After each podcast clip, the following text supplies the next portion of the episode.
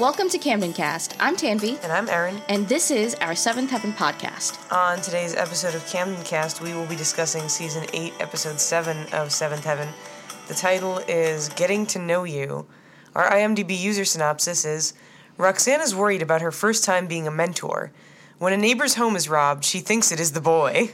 Eric and Annie host a party for the new neighbors who are hesitant to attend for fear of prejudice against them. So, what was your first impression of this episode? Um, beyond the fact that this was a recycled storyline, we've kind of already done the um, Muslim family feels outcasted in Glen Oak, and the Camdens come to the rescue, sh- like shtick. Um, it was. I feel like this was kind of closer to our formulaic Seventh Heaven episodes, uh, where like the Rev solves the world's problems, and which seemed like after you know after one conversation with the entire neighborhood, the Rev solved racism. Right. Uh, this is how it works. It's also, I guess, like I think it hits me sometimes um, the fact that the show took place over what 15 years ago now yes. um like this season anyway because like this episode particularly was about like a sentiment that took place only in that time period a lot of times like we can talk about things that like you know there's certain things that uh, play over like time like teen pregnancy or um, like there like any of the other issue episodes about like veterans and stuff but this episode specifically the issue is about like the anti-french sentiment in america which is very like particular to that time period and it kind of i don't know it's like a trip down memory memory lane remember when americans like changed the name to french fries and french toast to like freedom, Freedom fries. fries. like that was a thing that happened it was a moment in some am- reason. i know so yeah it was i think this is one of the first times i fi- kind of felt like oh this doesn't really you know transfer over to modern times modern times Modern times. Okay, so let's get into it. Um, the cold open starts with um, we see Roxanne is still like volunteering with the at risk youth program, and she gets assigned someone. She's at the police station. Yeah. And she's like looking over who she's been assigned to, and Detective Michaels is like, "Oh, watch out for that kid. He's had like six or seven different mentors over the past four months. Nobody can handle him." And Roxanne is like, "Well, he's never met me." So she's off to be the best mentor there ever was. So the kid's name is Jordan, and we'll meet him later on in the episode. Um, next is, I guess this actually this cold open. I think this is the first time in season eight we have all of the storylines in the cold open. Usually we just have like a brief scene. So the next one is Chandler and the Rev um, at the office in the church. It's a Friday night and it's date night, and the Rev is kind of like, "You're not dating. Why aren't you dating?"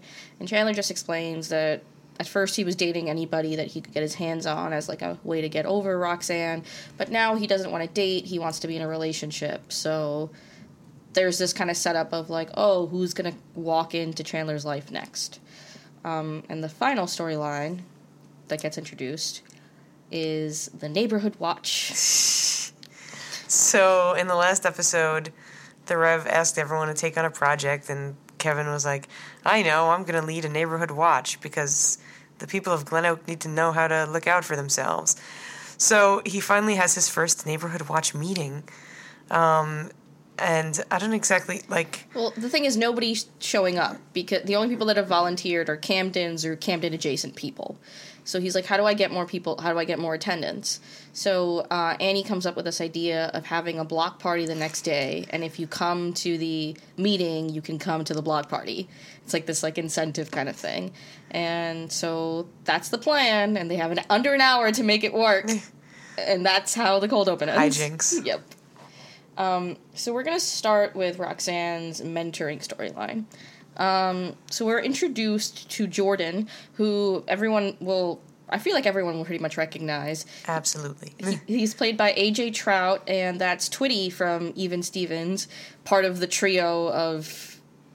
What is the kid? Louis? Louis. yeah. Lew- Shia LaBeouf's like friends. yeah. He's that one. um, and Jordan is obviously the troubled youth. Uh, so it's like I don't know. It's your typical storyline of like mentor and troubled youth, where they keep on making missteps where she like is kind of not believing what he's saying, and he's like, "You don't believe what I'm saying," and there's kind of like this undercurrent of flirting, which is really uncomfortable. Yeah. Um, so at the end of their like first meeting, Roxanne's like, "Okay, so do you want to go see a movie tomorrow?" Um, I was thinking that's like a way we could get to know each other better. And he's like, "No, I have to go. I have to help my mom tomorrow, so I can't do anything until next ne- next weekend." And he immediately jumps all over Roxanne because she like pauses for a moment. And he's like, "Oh, see, you don't believe me. You're just like every other mentor. You you think I'm like lying to you, but I really have to go help my mom." So Roxanne is like, "Okay, no, I really do believe you." And she thinks that I guess showing that she trusts him will make him, I don't know, behave. So elsewhere in Glen Oak, at the uh, Smith residence, so that's Cecilia's house. Um, Cecilia, George, Cecilia, and, and their mother, unnamed mother. um, i- there's been a robbery. Uh, this kind of connects to Kevin's storyline, which we'll get into in a second. Um, but the uh, they've been robbed by three teenage boys. Um, and there's like a list of all the things that have been taken, and they're like the police officers are meant to go look at the pawn shops and warn them and stuff. And there's an investigation happening. So later on, and this connects to Roxanne and the Jordan storyline because later on in the episode, at the police station, she gets delivered a package uh, from Jordan. and she opens it, and it is a pair of earrings. Uh, and of course, at this point, I think the audience is supposed to Yeah. have put together the fact that obviously this kid was not helping his mother, and he was somehow involved in the robbery. Uh, so Roxanne locks him up in a cell. Yeah, yeah. um, because she gets his mother's permission, and even though they have like no evidence, well, actually they have a lot of evidence that suggests right. that he was involved, but um, he's like, "Oh, I didn't do it, but like some friends of mine are the ones who did it, and I don't know, they gave me the earrings." Um, yeah, I we don't like. So Erin and I were kind of confused as to why Jordan would give the earrings to Roxanne. Who was a police officer? Yeah, and also like why? Like, ob- Well, like, he was in- obviously trying to start a romantic relationship with her. Well, that is true. In the previous scene, he did ask her to dinner in a movie, but also he's a child. Um, it's just it was it was such a strange plot point to have in. Like they could have easily just I don't know they could have done something else where she figured out that he was the um, he was the person that stole it because I think it was kind of an it kind of seemed out of character and also just stupid for him to give her stolen earrings. Right. Um, and so there's this whole scene where she's like, either you talk to me or you end up in jail for the rest of your life. And that is apparently all he needs. To totally change his entire character. So Roxanne has successfully mentored him after meeting him twice. Um, yeah, and this is kind of like, especially because she's like, I know you and I know you're a good kid. But like the only interaction they've had is eating pizza for a couple of hours. That's it. Right. So I don't know. I can't usually tell somebody's character from pizza. Although I guess you could, like, depending on what How they eat the pizza. or like what the pizza toppings they choose are. Like you know, some people are like super against pineapple on pizza. I'm not one of those people. um, anyway, uh, this all ends with like Jordan coming to. Uh, we'll talk about this block party later, but coming to the block party, and he like m- makes amends with uh, George and Cecilia. Also, something that wouldn't happen in real life. Like, like oh, all you need to do is help us with this block party, and you're forgiven. And Cecilia gets her earrings back. The thing that's important about the earrings is that they were like They were given to her by Simon. and Simon's gone forever now. So that's it. This is. I feel like I get why they put this. He- no, I don't. I don't understand why the storyline was in this episode. It didn't have any point. I feel like if they wanted to do a Roxanne mentoring a kid kind of thing, they could have stretched it out over a few episodes to make it more realistic. Instead, they tried to like shoehorn this in, and I don't know. It lost any value it could have had. They could have just dropped it in the last episode. Like, Yeah. you know, whatever. Chandler and Roxanne abandoned their good deed. Uh, But well- alas. So we'll t- uh, we'll circle back to Kevin now. Um, so when we return from the cold open, the neighborhood watch meeting is well underway, and uh, everybody who's anybody is there. And it's gone really successfully. And basically, uh, Kevin is saying like. These are the things you can do to keep the neighborhood safe and look out for your fellow neighbors, and this is how we can make Glen Oak a better community. And then there's this old man who Yeah. is like, What about guns? We need guns. And Kevin is like, No, we don't need guns. Um, he's like, The police have guns and are trained how to use them. So if you if you find an intruder in your home, call the police. And this man is still just adamant about having a gun. And uh, so the way that Kevin decides to like appease him is to give him his like personal card with all of his information on it, like uh, saying, "Hey, here, if any, if you ever need anything, give me a call." Um, this is when he gets called away about the robbery. And then the next time we see Kevin, it's because uh, Fred, which is the name of this old man, has decided to basically have him as his like serv- Houseboy? Yeah, houseboy. That's exactly it. That's the word I was looking for. We have scenes of Kevin making Fred a sandwich, walking his dog, mowing the lawn, getting him soy milk, just all of these things. And Fred's kind of just like, "You're here to serve me. That's why you're here." And so this is like like Kevin's whole like shtick this episode. It's like I feel like it's supposed to be funny.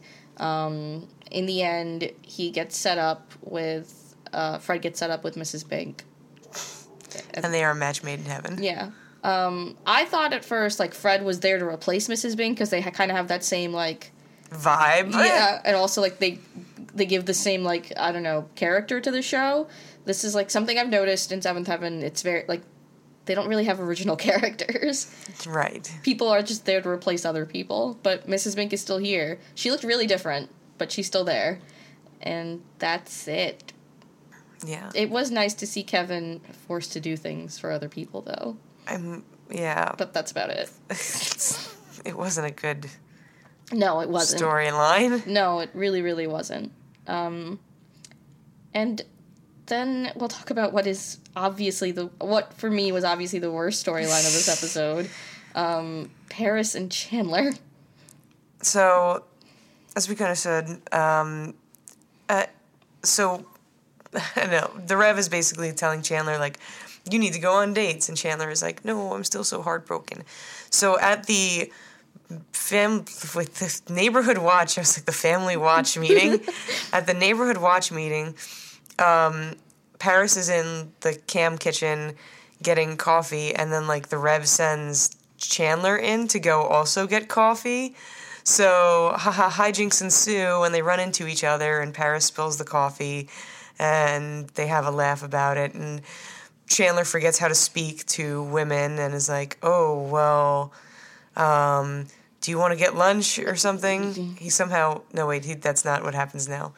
I don't know what Well, they basically are like kind of infatuated each other. We have scenes where Chandler keeps on staring at Paris, and later Paris staring Paris is staring at Chandler, and they're kind of like talking to the Rev and Annie respectively, being like, "Oh, she's too old for me," or "He's too young for me." Am I ready to date? Oh, Dick b- screwed me over. like the these whole things. two episodes he appeared in. so th- this is when um, when Erin was talking about he finally like gets up the courage to call um, and he like gives this line which is just horrible he's like uh, well i already spilled coffee on you do you mind if i spill some lu- lunch on you too today and she's like just be yourself please. Stop. And they end up going to lunch together. Um, although she like basically says look i'm not here for dating. I want a friend. I don't really trust my taste in men right now. Can we be friends? And they basically spend the whole day together eating hot dogs going to the movies getting coffee. Uh, other things like that. Um, so when they okay, so they they return to the Camden's house yeah yeah where they like Chandler kisses Paris and then she's like, "No, we have to just be friends." But then they're overcome with passion and start making out and in more hijinks ensue and Paris ends up like leaning up against the doorbell and luckily Peter answers the door um, at the is he- Camden's house. first so many questions Also, he's immediately there. He's like waiting for them because the door opens as soon as the doorbell rings. many questions here why are they making out on the camden's porch um, Right, that's number one, probably. why is peter answering the camden's door Um, you know, like all of these things. Uh, also, why didn't they hear the door open? I feel like when you when you they like the door opening was pretty loud. Yeah. I would have jumped apart from the person I was making out with then, but instead you have to wait until Peter goes hello, and then they're like, oh my god, we weren't doing anything. Like I said, they were overcome with passion. I guess. I mean, you should see their faces afterwards. Lipstick everywhere. Well, anyway, so that happens, and then T- Peter's like, "Where have you been all day?" And Chandler says they were doing the Lord's work or something. That's supposed to be funny, I guess. And yeah, there's more like, oh, they're flushed, and what do they do now? Are they really gonna do this thing? And Peter like eventually gives his per- like I guess permission Yeah. to Chandler, like just I know that you're gonna treat my mom right, so do you, dude? And I guess this is a thing that is now happening. Paris and Chandler. Yeah, I don't understand. but is it happening? Well, anyway. so then I guess I don't ship it. that leaves us to our last storyline and what is arguably the main storyline um, of this big block party that the Camdens are going to throw. And by the Camdens, I mean obviously Annie is doing all of the work for it. Um, uh, so they also decide at some point that the block party is also going to be a welcome to the neighborhood party for the Duprees. Now, if you do recall from last episode, that was Ruthie's project when the Rev asked everyone to choose, like, I don't know, some someone to help or whatever.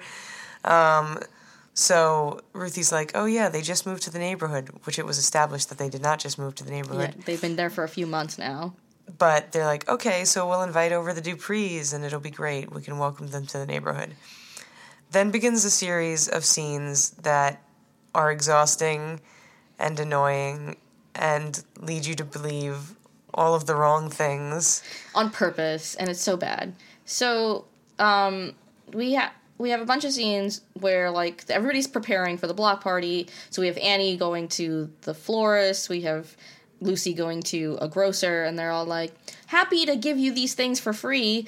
Also, Looking forward to the block party. uh, wanting to be a part of the community and the neighborhood.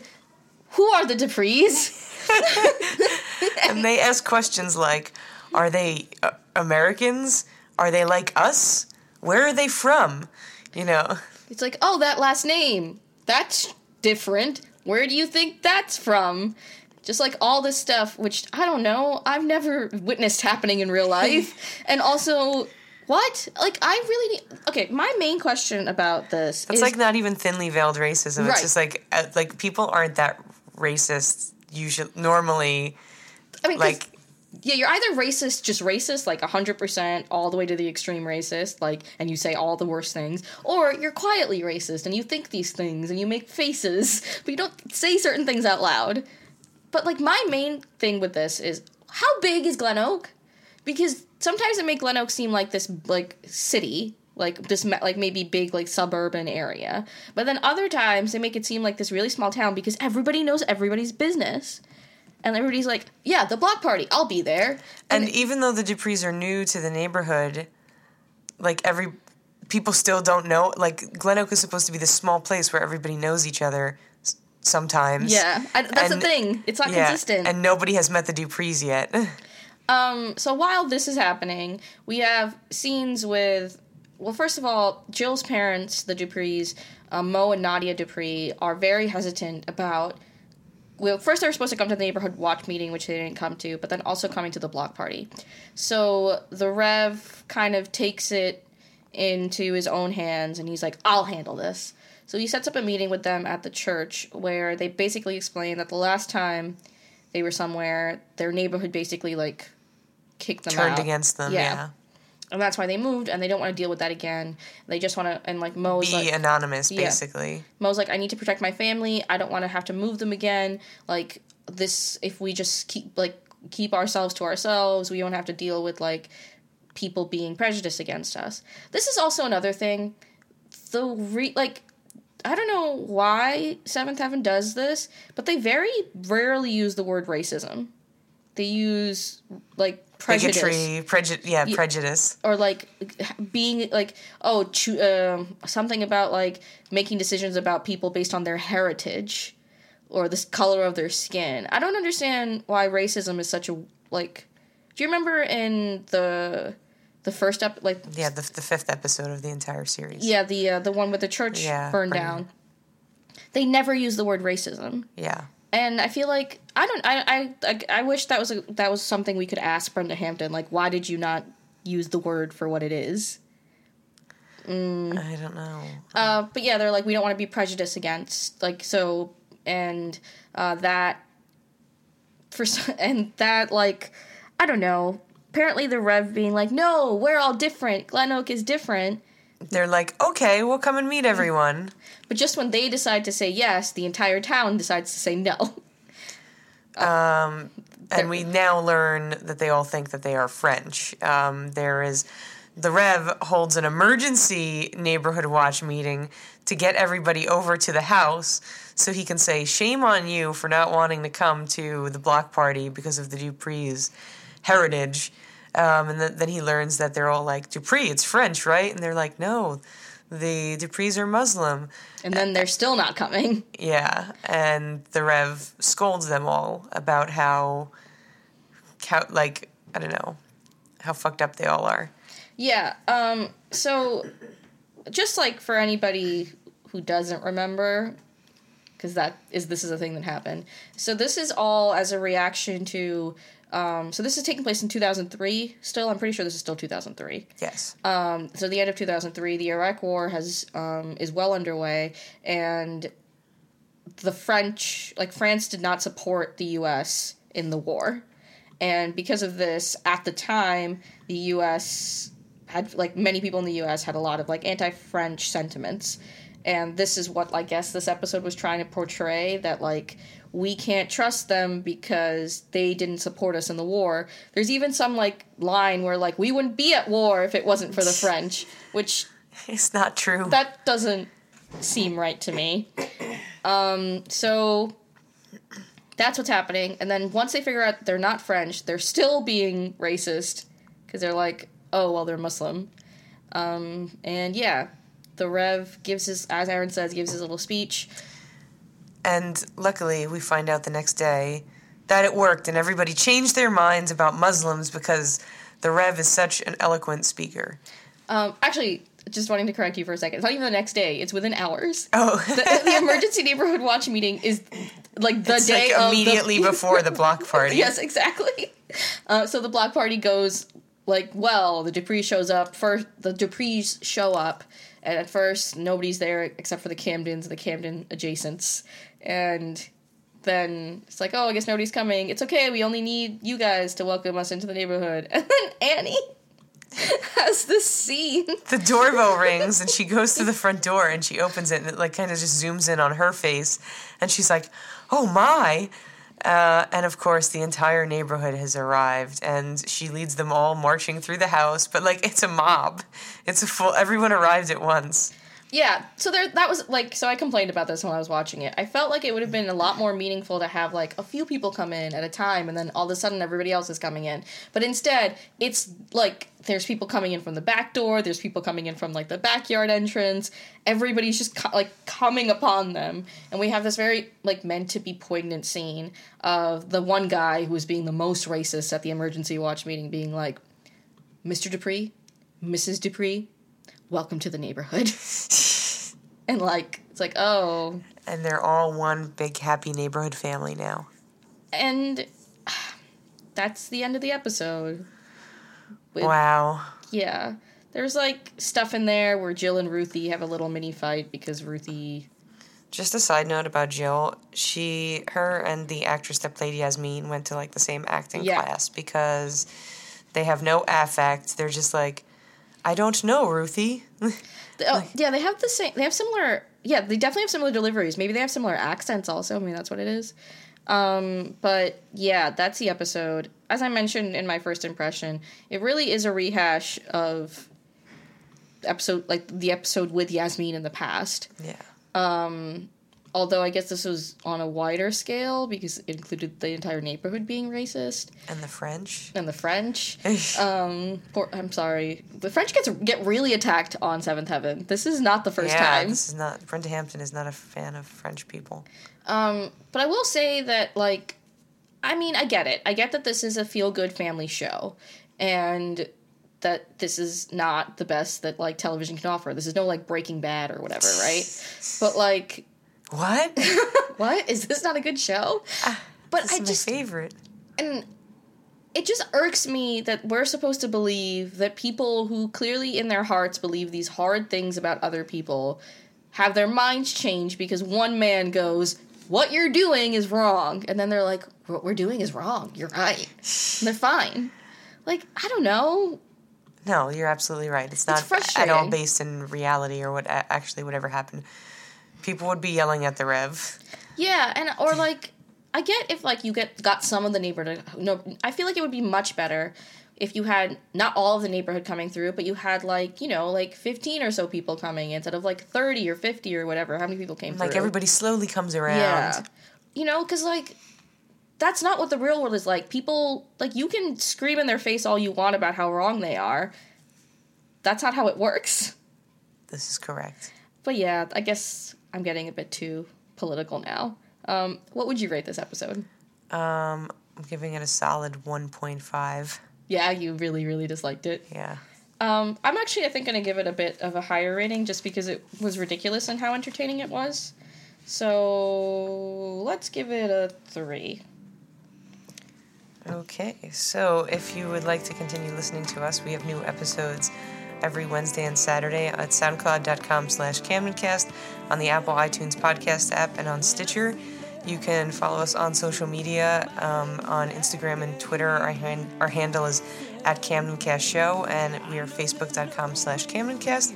And you could always email us at camdencast at gmail.com. I'm Erin. I'm Tanvi. This is Camdencast.